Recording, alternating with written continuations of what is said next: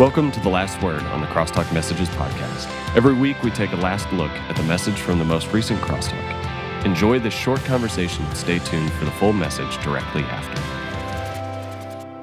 Hello, and welcome to The Last Word. My name is JD, and this morning I have two very special guests with me. We've got the intern duo, the tag team, I dynamic duo. That's what I was searching for the whole time, and it just took me 10 seconds to get there. We have Cam Escalante, That is me. I'm glad to be here, as Paulina would say. and we have one John Lewis Young the fourth. Oh, good. Uh, I'm. I was a lot more glad to be here. No, I'm glad to be here. Yeah, good to be here. His social Flattered. security number is. Um, totally kidding. But uh, Johnny, we I was really really excited last Thursday because we had the opportunity to hear from you, to hear what God was teaching you through Romans chapter ten, and where I wanted to start was uh, just you made a really big point uh, in reading verse four, where it tells us that Christ is the end of the law for righteousness for everyone who believes. And so, obviously, this is Paul is writing addressing the Jewish people who were trying to obtain righteousness through their obedience to the law, through mm-hmm. their ability to do the right thing. And so, Paul tells us that Jesus brought an end to this. Yeah. And so, what is this? Great, we can see how it applies to the Jewish people, but what does this mean for us that Christ is the end of the law for righteousness? Yeah. For us, I mean, the question I asked myself was like, what's the point now? Which kind of plays into that. And the law, I think, shows us our brokenness and our imperfections. And like, it shows the emphasis that we need a savior and that we need Jesus. Yeah. And so I find it as a beautiful thing, and it shows us what it took to follow God, and um, I guess like a blueprint for order is how I like to think of it, if that Yeah. makes any sense. And so I kind of use the Ten Commandments as an example on that. Like you just take ten out of six hundred thirteen, and I struggle to follow those like day in and day out. And so it just shows my need for a savior, despite how good I think I am. Mm-hmm. Um, mm-hmm. and so it's it's really cool and like just such a example of love whenever you see that someone could actually follow all 613 for you and then pay that price that you can you know achieve mm-hmm. Absolutely. Yeah, I think Johnny broke it down really well on Thursday night, and the way he explained it was just like so refreshing to me. I guess to hear about the the order that was needed and how broken we really are. But I think about too with all the laws like presented in the Old Testament. I mean, I think when I think about law, I think about only inner things and and the Ten Commandments. But if you look at mm-hmm. them, it's also like our physicality like we can't we have to present ourselves clean and like all these things and so it's really interesting to me to see like not only is our inner brokenness so real and so there but also like we're not worthy in any part of ourselves like in our outer on our physicality on our bodies to even like come close to jesus or to mm-hmm. like god because he's so holy and set apart. And so i think it's cool to think about jesus being not only the one who's coming in and and redeeming that relationship that we have with God and our inner brokenness, but also just like every part of us needs God and every part of us needs Jesus. And yeah, the 613 laws, like I that's it blows my mind like every time I hear it that that's what they had to follow in order to be close mm-hmm. to God. But Right, also yeah. with what Johnny was talking about with the 10, I think whenever we try to say like I need to follow this, this, this, and this, and that's when it becomes like this outer like behavior modification thing that we always talk about that we Yeah. don't want. Mm-hmm. And with Jesus coming in and being the righteousness provided for us, it's so cool that now we don't have to pinpoint and focus on everything we're doing wrong, but we just abide in Him and see how His work and His righteousness comes through in our deeds. So I think that's so cool. Mm-hmm. Absolutely. I mean, we still to this day try to earn our way towards God through Yeah. our actions. So if I do enough right things, I'll be in right relationship with Jesus. And this ultimately, Paul just shows us like that is futile. Mm-hmm. Like when you actually think about this, and if it just in a very logical manner, you could never be righteous enough. Yeah. Mm-hmm. And so, of course, there's a need for a savior then, which is all he's trying to point out here in verse 4. So he goes on later and he says that it's for with the heart that one is believes and is justified. And it's with the mouth one confesses and is saved. Yeah, Johnny, you're doing the hand motions over there, which I, I so appreciate because that that like relates to me um, being a kid. And as I was thinking about myself as a kid, I was a I grew up in church, uh, went to like kids camp, went to youth camp, did all the VBSs, things of that nature. And it was like every two years when I came to like a little bit more of an understanding of what like mm-hmm. salvation was that I would be the kid who raised my hand and said I accepted Jesus. Mm-hmm. And so this happened four or five times and I just never felt like I was secure in that salvation. I felt like, "Ooh, I don't know enough. I am not doing enough or I have mm-hmm. all of these things that that are bad that I've done since then as a kid." But how does this passage give us security if we have said yes to Jesus? I think it's just such a I don't know, simple statement. It simplifies, I think, mm-hmm. accepting Jesus in your heart because we can overcomplicate it a lot of times and just us personally and it can lead to even churches just complicating how to accept Jesus in your heart. And in reality, you know, you kind of give a sermon one time where it was how sure are you that you're going to heaven? Like, is it, you know, nine out of 10, eight out of 10? Like, it should be 10 out of 10 because, you know, what you did is you accepted Jesus and that truth in your heart. And there's nothing that can separate that because that's a gift that we accepted that we didn't earn. And that's secured, you know, our spot's secured yeah. in heaven from that. Mm-hmm. And now we just get to, you know, live out that, you know, sanctified life. And so mm-hmm. I think it's just a very securing feeling and being like, no, it was done. Now it's like, it doesn't stop there though at the baptism, that it keeps right. going. Yeah. Yeah. I have a similar story, I guess. Growing up, I got saved at camp for the first time, and then when I got to high school and I started going to those camps, I had every year I was like, "Wait a minute, was that was that real? Like, is this?" Because I learned more and more about who Jesus was, and I think I grew closer to Him every year at camp. But I think what's really cool about that passage and like us being secure in that is it also reveals like my own pride that comes up every once in a while mm-hmm. when I start to think like, oh, I I've I've messed up or I'm too far gone or I haven't like been in my in my scriptures like these days. I it really brings that pride to the surface that like oh i really think i can save myself and i really think mm-hmm. i can pull mm-hmm. myself yeah. out of what i've gotten myself into and man, God is so good and so gracious. And um, I forgot what psalm it is, but um, it says, "If I am in heaven, you are there, and if I make my bed in the depths of hell, you are there." Mm. Um, and I think that's something so like crucial to cling on to whenever we have we we have a hard time believing this passage, or we have a hard time receiving that I am redeemed with God and like I am in relationship with him and Jesus Christ is the only righteousness I have and that he saved me. Mm-hmm. Um, I think you have to train your brain for it too, like in those times. Cause yeah. I mean, especially like if you're a new believer, I, I, when I was a new believer, I fell back into that, like, have I really done enough? But just rest in the fact that God is bigger than all of your, your doubts about your, your salvation because he, he covers it. He's so righteous and he's so good. Mm, absolutely. I think in that, that idea of trust really hits on things. I mean, when you talk about the Jewish people, they didn't believe mm-hmm. that Jesus was who he said he was. Mm-hmm. And so that ultimately led to them not placing their trust in Jesus. And as a result, they continued striving. And so Paul, I mean, he tells us in, that would have been in chapter nine, that he's in anguish over mm-hmm. this like he so badly wants them to realize like the the futility of what they're trying to do to earn their way or to to make themselves righteous enough and it's just simply trusting that Jesus is who he said he is mm-hmm. and saying yes to him and so your last point was that for those of us who have said yes to Jesus who trust in him that we now have a responsibility then to go out and to tell other people about it. Paul says that faith comes from hearing and hearing through the word of Christ. And so that's our responsibility. And so, how does that inspire you to then share the truth of the gospel message with those around you? Yeah. Uh, today, if you just look around at you know your friends in society, you know something big happens on social media or in sports or something, then everyone just can't wait to like be the one to share that news. That it's like, oh, there's this big deal that happened, and what you know Paul is saying is like, hey, this is the biggest news to ever happen in history, in the world, in the universe, and it's so personal and involves all of you. And how can you know more people like hear about this good news if they're not sent and mm-hmm. told to go share it.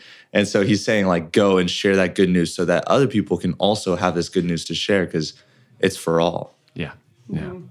I think of the simplicity of it as I heard the gospel by someone sharing it with me or me hearing about it first. And that's where it got me to where I am with my relationship with God. And now I want to do that and, and share the gospel to the best of my abilities. And um, JD, we it was I think at the beginning of this year, the semester at some point, but you talked about boldly sharing the gospel without fearing the repercussions or the the opinions of other people. And I think that's really a key and like what it comes down to is God has covered us. He's so good and this is this is the point of our lives and like this is the meaning of it. And Yeah. I think when you step into this and you see the goodness of God and you see like the fruits of what it means to share the gospel, I mean, man, I don't know how you could go back because Yeah. you just see Yeah. You step into it and you're like, this is so real. This is amazing. And seeing salvation come to people, and even we had focus this past weekend, and like God, He just never fails to amaze me with what He brings and what He does every single year, and what He's going to continue doing. So, man, I just think, how could you not see the goodness of God in that? First of all, like I, I heard the gospel, someone shared it with me, and that's where I'm, and I've seen him work um, in other people hearing his Mm-hmm. Yeah. news. So, Yeah. pretty incredible. Absolutely. Last night with the seniors, we talked about purpose and calling. And ultimately, like our calling is to love God and to love others, to make him known to the people around us. And that to mm-hmm. me, mm-hmm. and and it's not some like contrived like trying to force inspiration. Right. for me that is just inspirational. That like i understand what god has done to me to the point that gosh i can't help but to share that with those around me that it is kind of and people use the analogy all the time it is the overflowing of what's going on internally for me. And so johnny uh, i just wanted to give you the last word. If you have anything you would uh, like to kind of help us wrap up with and maybe what to look forward to this next week. Yeah, I think just the theme of after going, you know, weeks and weeks into Romans 10 is that what Jesus did was enough, was enough for you and for everyone. And that's the greatest news that you'll ever hear. And so go and share that and find satisfaction in life and just sharing that with the things you love. And so next week on Thursday or this week, I'm excited to hear JD speak, uh, finishing out Israel and their journey in Romans chapter 11. See y'all Thursday. Welcome, Johnny, tonight. He is going to bring the word for us. And before before he gets started for the evening, what I want to do is I just want to pray for him. So if you guys will bow your heads with me. Father God, Lord, I thank you for Johnny. Jesus, I thank you for his willing heart. I thank you for his servant heart, God. Father, I pray here tonight, Lord, I pray against any, any anxiety, Lord, any nervousness, Jesus, and we pray in your name, Lord, that he would speak boldly your truth from your word tonight, God. May your spirit fill him tonight, and may he speak out of that center, God. We pray this all in your name. Amen. Amen. Hey guys, what's up? Let's open this big laptop. Oh man, don't fall. Okay. What's up, guys? Oh man, it feels so good to be up here, being able to talk to y'all. I'm really looking forward to this. And this is something so new to me, and I'm really, really excited about it. And so um, we're continuing through Romans, as we always have been. And if y'all remember, JD a while ago spoke about that Romans is, is if Paul is writing this like book about all his beliefs in this one, you know, segment. And so it's really cool. We get a lot of cool stuff in it. And last crosstalk, which was like two weeks ago or whatever, um, JD spoke on Romans 9, which was about, you know, the Jews and their past. And so today, all I'm talking about is Romans 10, which is the Roman Jews in the present. And so Paul here is addressing specifically the Roman Jews and like just a lot of issues that they're facing with trying to, I guess, understand what the cross meant. And it's interesting because that seems very far fetched that we're reading about, you know, something specific to Roman Jews 2,000 years ago. But in reality, these are things that we face a lot today and that the church faces a lot today. So, starting into it, um, I'm gonna tell a little story. And so, my biggest fear has always been heights. Any heights fans out there? Yeah. And um, so, you couldn't pay me enough money to ride any roller coaster ever until like about a year ago. I would never get anywhere near heights. And so what I decided to do for my 19th birthday to you know overcome my fear and impress my new girlfriend is skydive, right? Great idea. And so I you know booked an appointment and I showed up to the appointment, you know, knees weak, palms are sweaty. And then they bring you to this room, and in this room, you get this tutorial video on how to skydive. Simple enough, right? Well, my issue with this video is that the guy, like in the video, I kid you not, looked like he ran a cult in the 60s. And he spent half the time telling you what's gonna go wrong if you skydive wrong. And so I'm sitting there not very encouraged, and there's no one else in the room with you. So if you don't understand the instructions, then good luck.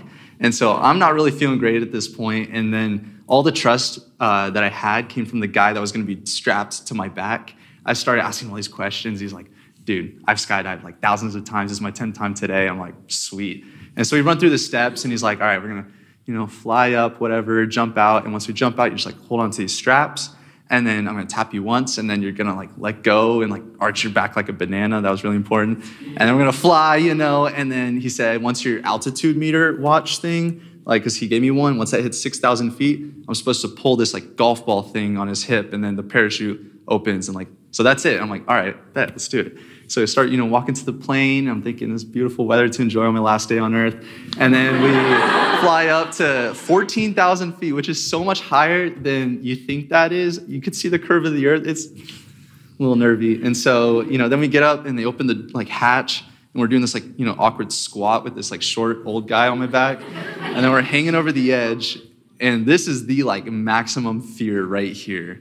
And then we jumped and it, it went pretty good. You know, he like tapped me and I like went like this and I had like paid to get someone to jump and like film, you know, me as I was going. And so I was like, oh, hey, throwing up all these gang signs. I didn't even know what to do. Um, and I was having a good time, but then all of a sudden, things kind of took a turn. The guy started like tapping me like a bunch, and I was like, what is he doing? This is not a part of the plan. I don't remember this in the instruction video. And then he like grabs my arm and like puts it in front of me. And he like grabs both my arms. I'm like, what is going on? And so I was so confused. But what it was is I had forgotten to pull the parachute. and so he was trying to put my altitude meter in front of my face to show me, like, hey, we were supposed to pull it a while ago. And eventually he pulled it and we had a great flight down. Um, but why do I start there? Is because this guy was, you know, urgently trying to do anything he could to get my attention and be like, dude, pull your parachute. This is like the last and most important thing you're supposed to do. And so Paul here in Romans 10 is kind of doing the same thing. He's like tapping, shaking arms. He's doing anything he can to get the Roman Jews people's attention and be like, guys, y'all are not listening. What Jesus did on the cross, that was enough. You know, we don't have to work for our salvation anymore. He's trying to get these points across them that they're not like listening to. And so, yeah, he's got a few points. And so we're going to kind of dissect it as we run through Romans 10. So we're going to start Romans 10, verses 1 through 4. Paul says, Brothers, my heart's desire and prayer to God for them is that they may be saved. For I bear them witness that they may have a zeal for God, but not according to knowledge, for being ignorant of the righteousness of God and seeking to establish their own, they did not submit to God's righteousness. For Christ is the end of the law for righteousness to everyone who believes. So to the Jewish people, this was groundbreaking. This was like, this made no sense to them. Because to them, they believed like all that they believed about, you know, like God and salvation. They're like, I still need like works to earn my salvation. That was all they believed. And what Paul's trying to say here is that Jesus brought an end to the law. Jesus brought an end to the law. So what do I mean by this? To explain this, we got to go way back into the Exodus, the second book of the Bible. And if y'all remember, you know, God's looking at humanity and he's like, man, this is not going well.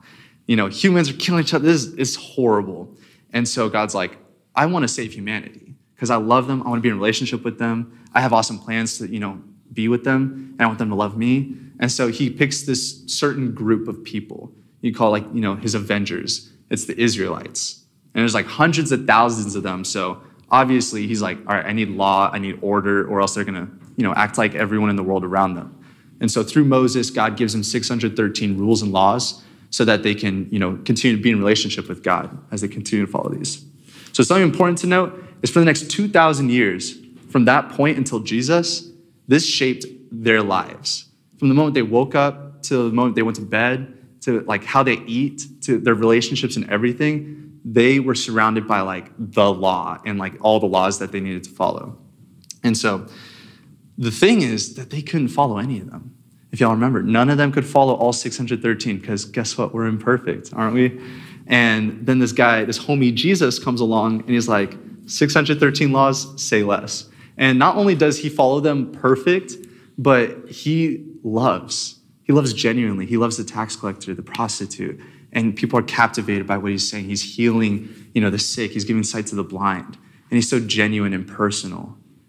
And you know, I'm over here and I'm thinking, okay, well, what does this law mean for me today? And the law just shows us what it took to follow God, and it shows us our brokenness. Because just taking the Ten Commandments, that's only 10 out of the 613. And I struggle to follow the Ten Commandments like daily.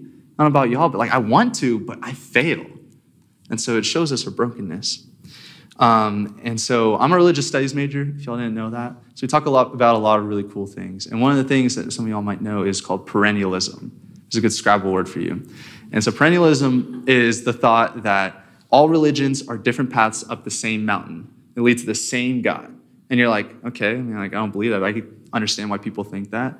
But you know, this is like about Confucianism, Judaism, Christianity. Like every single one is the same path. But perennialism is, you know, rejected by almost every religious studies scholar. Why? It's because Christianity, because Christianity, like in so many other cases, stands out. Because it's not us working our way to get to God and earn a spot with Him, but rather God came down from the mountain and came and met us right where we're at because He loves us and met us there. And so the issue with this, though, is that people can kind of take advantage of this grace, if y'all know what I'm talking about. And people think that they could just conjure up this experience with God, you know, once every couple weekends at some retreat, and that they could do enough works to maybe like reach out to God and just call that their relationship with Him. That's just not how God works. What it takes is you just got to stop for a second. You got to stop all the distractions from relationships, from school, from work, from whatever it is, and just like stop, take a breath, look at God's creation, spend time in His Word, spend time in community group, lead a group, get discipled. Because once you stop and do that, then you realize that God's been reaching out to you this whole time. It just takes stopping to see that. And a lot of people, you know, you wouldn't claim your relationship with your boyfriend or girlfriend, you wouldn't call it a relationship if you just have a one minute conversation every night. So why do we act like that with the creator of the universe? We just pray once a night and call that our relationship with him. So Paul then continues on, on to his next point in verses 5 through 13. He says, for Moses writes about the righteousness that is based on the law, that the person who does the commandments shall live by them. But the righteousness based on faith says, Do not say in your heart who will ascend into heaven, that is to bring Christ down, or who will descend into the abyss, that is to bring Christ up from the dead. But what does it say? The word is near you, in your mouth and in your heart. That is the word of faith that we proclaim. Because if you confess with your mouth that Jesus is the Lord and believe in your heart that God raised him from the dead, you will be saved. For with the heart one believes and is justified, and with the mouth one confesses and is saved. For the scripture says, Everyone who believes in him will not be put to shame. For there is no distinction between Jew and Greek, for the same Lord is Lord of all, bestowing his riches on all who call on him. For everyone who calls in the name of the Lord will be saved. I think that's such a cool. I always, I even play on the stands, but I always think of like when I'm like younger and you do the hand motions of, you know, in church, you're like, if you believe in your heart and confess with your mouth, you will be saved. I just always think of that. Cool verse. All right. So to help understand like what Paul's trying to tell the Roman Jews in this passage is uh, I got a little story again. So I am a track guy. If y'all didn't know, I grew up running track. Yeah, track, track, track. Uh, and there's this one meet though. It was on a Saturday morning at Smithson Valley, and the coach. You went to Smithson Valley? I'm sorry. Um, so the coach went, no, no, no, they're great, they're great. The coach chose certain people to go to this meet. And I don't know if y'all know a lot about like high school track, but it's never on a weekend, it's never in the morning. I did not want to be there. I had to like drive myself in the morning. I like fell asleep on the field. I was not having a good time. And then I like, you know, ran my 110 hurdles or whatever. And I ran a horrible race. I felt so bad about it, but every runner has their own timer. So my lady, you know, she came up to me and she was like, all right, you got this time and you got third place overall. And I was like, what? Really? And I was stoked because they had a podium there. Smithson Valley's bougie. Um, they had a podium there. So I was so excited because I've never stood on a podium. And that was like my dream to, you know, like get to be called up and then you like lean down, get the medal. I was so excited. So I ran over to my buddy. I was like, hey, you got to record me. I'm going to stay on the podium. And so I kind of stood, you know, a little far off. And then, you know, they start calling like 110 hurdles. I was like, and then, you know, they get to third place and then they call someone else's name. And when I tell y'all this is so embarrassing because I got a video of it, is if you want to play the video, my friend was recording. Oh yeah, old Johnny. Oh, look at him. Look at him standing in glory. That was back in the white tights days. Oh man. But why do I share this story? Because I was mad. I was like, I deserve to be on that spot on the podium. I didn't care that I ran a bad race, but I was upset because I was like, I deserve that spot on the podium. And what Paul's trying to tell the Roman Jews at this time, he's saying, Y'all think that y'all still deserve this spot on the podium, but what Jesus did involves everyone. Everyone gets a spot on that podium who accepts him. And his point is that Jesus' death on the cross was for all of humanity.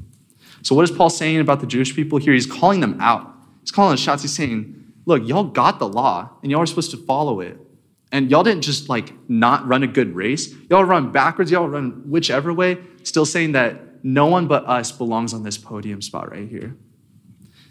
And uh, reading Paul kind of give this point, it reminded me of I went through a phase where I got really into apologetics. If y'all know what that is, it's like, hey, I got all the answers to, you know, like how the flood happened, how creation happened, all this stuff. And what I learned really quickly is you'll like never debate anyone into believing in God, into believing in Jesus. Because you can have all the answers on exactly how the flood happened, on exactly, you know, how Moses parted the sea and everything. But I learned that you could put Jesus Christ right in front of them and they'll still reject him. And that's because, you know, it's not that they're caring that the Bible contradicts itself, they're caring that the Bible contradicts them. And it's not a problem with here, but a problem with here. But that's not the point I'm trying to get to. I'm trying to get to the point that we see that, when you notice that, and as a church, we say, You have a problem with your heart. But really, we got to point that finger back at us and realize that we're judging them, and that the reason that they have that problem is because one of the biggest, if not the biggest reason people, you know, reject Jesus is because of church hurt and because of how we judge them and how we hurt people. Because we think that we belong on the podium spot. Jesus loved the tax collector. He loved the prostitute and we still sit here excluding you know today's tax collector from our friend group. Socrates has this cool quote says an unexamined life is a life not worth living. And paul here is telling them hey y'all got to re-examine your life. You got to re-examine your faith and realize that you're living in an exclusive faith. And i think that we need to re-examine our lives and our faith and asking the question are we living in exclusive faith? Are we including people in our friend groups to hang out with us? You know it's like play volleyball to go to community group or are we looking at them thinking they probably don't know Jesus. They probably will reject him or not, you know, vibe with us. And so you also might be on the other end of the spectrum. You also might be sitting here thinking, how do I deserve a spot in heaven despite what I've done? You might have done a horrible sin right before you walked in here. And you might be looking at your friends and comparing yourself, being like, they're so much holier, they have a better relationship with God. And you know, they're doing great things for God, but who am I to do this? Because they have they got something else that I don't have. But I mean, if you look at who wrote Romans, who we've literally been talking about day in and day out, Paul. Paul was not a baker. Paul was not a blacksmith. You could literally label him as like a Christian killer, is like all he did. That's all he did. And his passion, his occupation is he wanted to kill Christians. And I mean, his bio on Instagram would have been loves long walks by the Sea of Galilee, kill all Christians, and single and never ready to mingle. I thought you'd like that. um, but yeah, no, but literally, like that was Paul. And in one instance, in one encounter with Jesus, he turns the other way and says, I get it. I understand. I found the answer. That, like, that was my old life, but now he turns this way to write half of the New Testament. That's insane. So if you ever think you're too far, then like what what is it? What's too far? What's too big for what Jesus did on the cross? Because he hung on that cross thinking of you by name, and he thought of every sin you have done, every sin you just did, and what you will do. And he said, Yes, give it to me. I want that. He said, Give it to me because I want that relationship with you. I'll take that. And for us to say that our sin's too big, was what he did not big enough? Did he need to hang up there one second longer? Did you need one extra lash to make it big enough payment for what you've done? No, we just got to accept it. We just got to run back to him like the prodigal son running back to his father, you know, with open arms. So continuing, Paul writes in verse 14, How then will they call on him whom they have not believed? How are they to believe in him whom they have never heard? And how are they to hear when someone without someone preaching? And how are they to preach unless they are sent? As it is written, how beautiful are the feet of those who preach the good news. For they have not all obeyed the gospel, for Isaiah says, Lord, who has believed what he has heard from us? So faith comes from hearing, and hearing through the word of Christ. So Paul here is reminding them of the Great Commission. And he's saying, guys, the very last thing that Jesus said before he went to heaven is go, make disciples of all nations, discipling or baptizing them in the name of the Father, Son, and the Holy Spirit. There's got to be some significance, and that was the last thing he told us. And so Paul's saying, you know, how could anyone that's not Jewish call on, believe, hear, and even preach about Jesus if we never tell them? Coming into college, I saw miracles that God worked in my life. I had a personal relationship with him. I had real experiences with him. These real, just like, it's like a peaceful hug, and he's brought me through like toughest times. And I knew the truth that he was real and I told no one.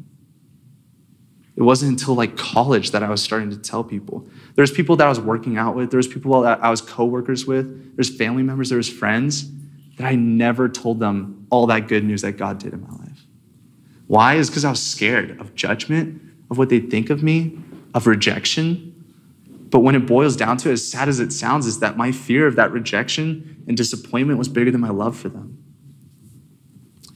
And the biggest, most influential Christians in my life, it's so cool. The way they come they came to the faith is by just observing their friend or their roommate that just lived life different.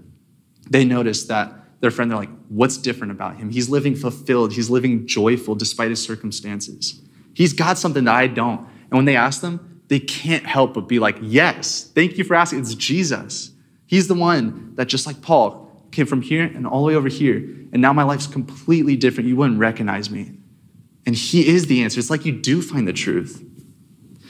And what Paul's trying to tell us is to have a sense of urgency to share the gospel. Because my the most influential Christians in my life, their friends or roommates, they understood that our time here on earth is cool and fun. It is. But eternity is so much longer and so much cooler. And I hope to see that everyone that I love there.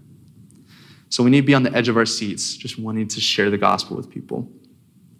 So, why did the Jewish people think that the podium only belonged to them? Why do we think that? Why do I think that still?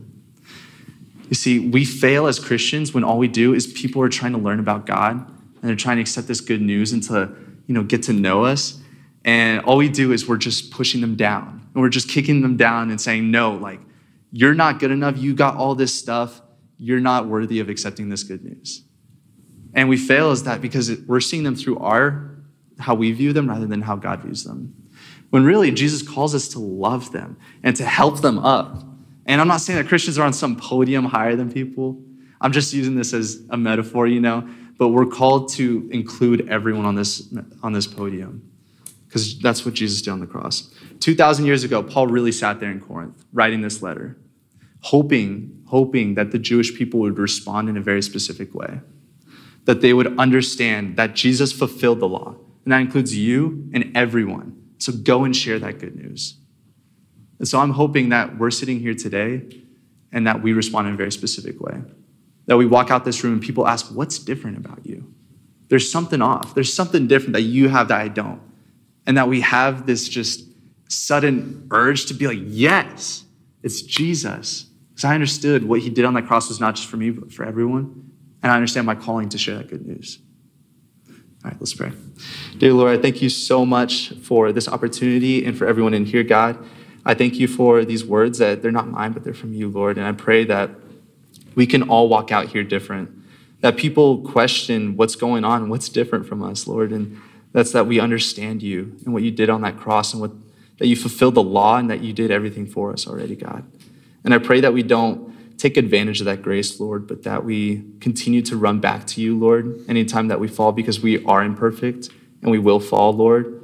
And I pray that we see that John 16 33 tells us that we're going to face trials and tribulations, but that you have overcome the world, God. So I pray that we don't expect perfection, but that we understand that we're going to face trials and that we're not alone in it, God, but that you're there and that we have a community around us and that we can be there for those that are curious about you, Lord, and that we can just love them, not point the finger at them, Lord. I thank you so much for tonight. I pray for safety over this week. And I pray that you just lay these words on all of our hearts, Lord, that we can be reminded of your love day in and day out, that we have a real, genuine, constant relationship.